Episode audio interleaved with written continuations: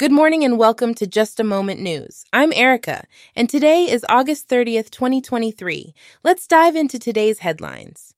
First up, we have some exciting news for Apple fans.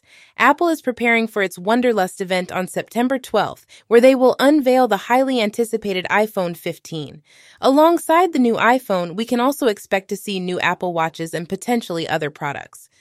One significant change with the iPhone 15 series is the shift from Apple's Lightning connector to USB C, following European Union regulations.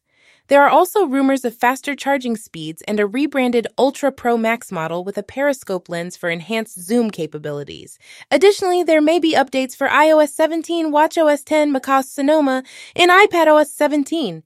Keep an eye out for new Macs and iPads in October, along with the high end Apple Vision Pro coming early next year. Moving on to South Africa, the country is facing a growing debt crisis. According to economist Dawie Roodt, each citizen theoretically owes around R70000. The national debt to GDP ratio has surpassed the government's stabilization target, standing at 72%. Contributing factors include above inflation salary increases for civil servants, financial aid to failing state owned enterprises, SOEs, and stagnating economic growth. Finance Minister Enoch Godongwana acknowledges the pressure on public finances, primarily due to infrastructural inefficiencies. The government is considering spending cuts, tax increases, or privatizing state owned enterprises as potential solutions. However, with elections approaching in 2024, significant fiscal changes may be challenging to implement. Next, we turn our attention to South African motorists who are bracing for a significant increase in fuel prices. The Central Energy Fund projects a nearly R2 per liter increase for 95 unleaded petrol and close to R3 for diesel. The surge is a result of global supply demand issues, geopolitical pressures, and a weakening rand. The increase in fuel prices will have ripple effects impacting retailer profit margins, consumer disposable income, and various sectors such as agriculture, manufacturing, and retail. Experts suggest preparing for an overall uptick in the cost of living, and they offer fuel saving tips to mitigate the impact. In sports news, South Africa's Lloyd Harris will face defending champion Carlos Alcaraz in the second round of the U.S. Open.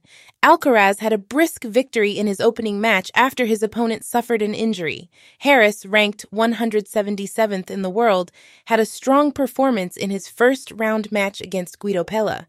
This will be the first ATP Tour meeting between Alcaraz and Harris, and it will be interesting to see how they match up.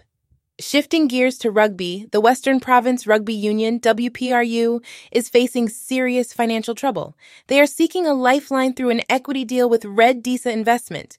The deal involving Fynbos Ekwiteit and Ardagh Africa aims to ensure financial stability and nurture talent from grassroots to professional levels.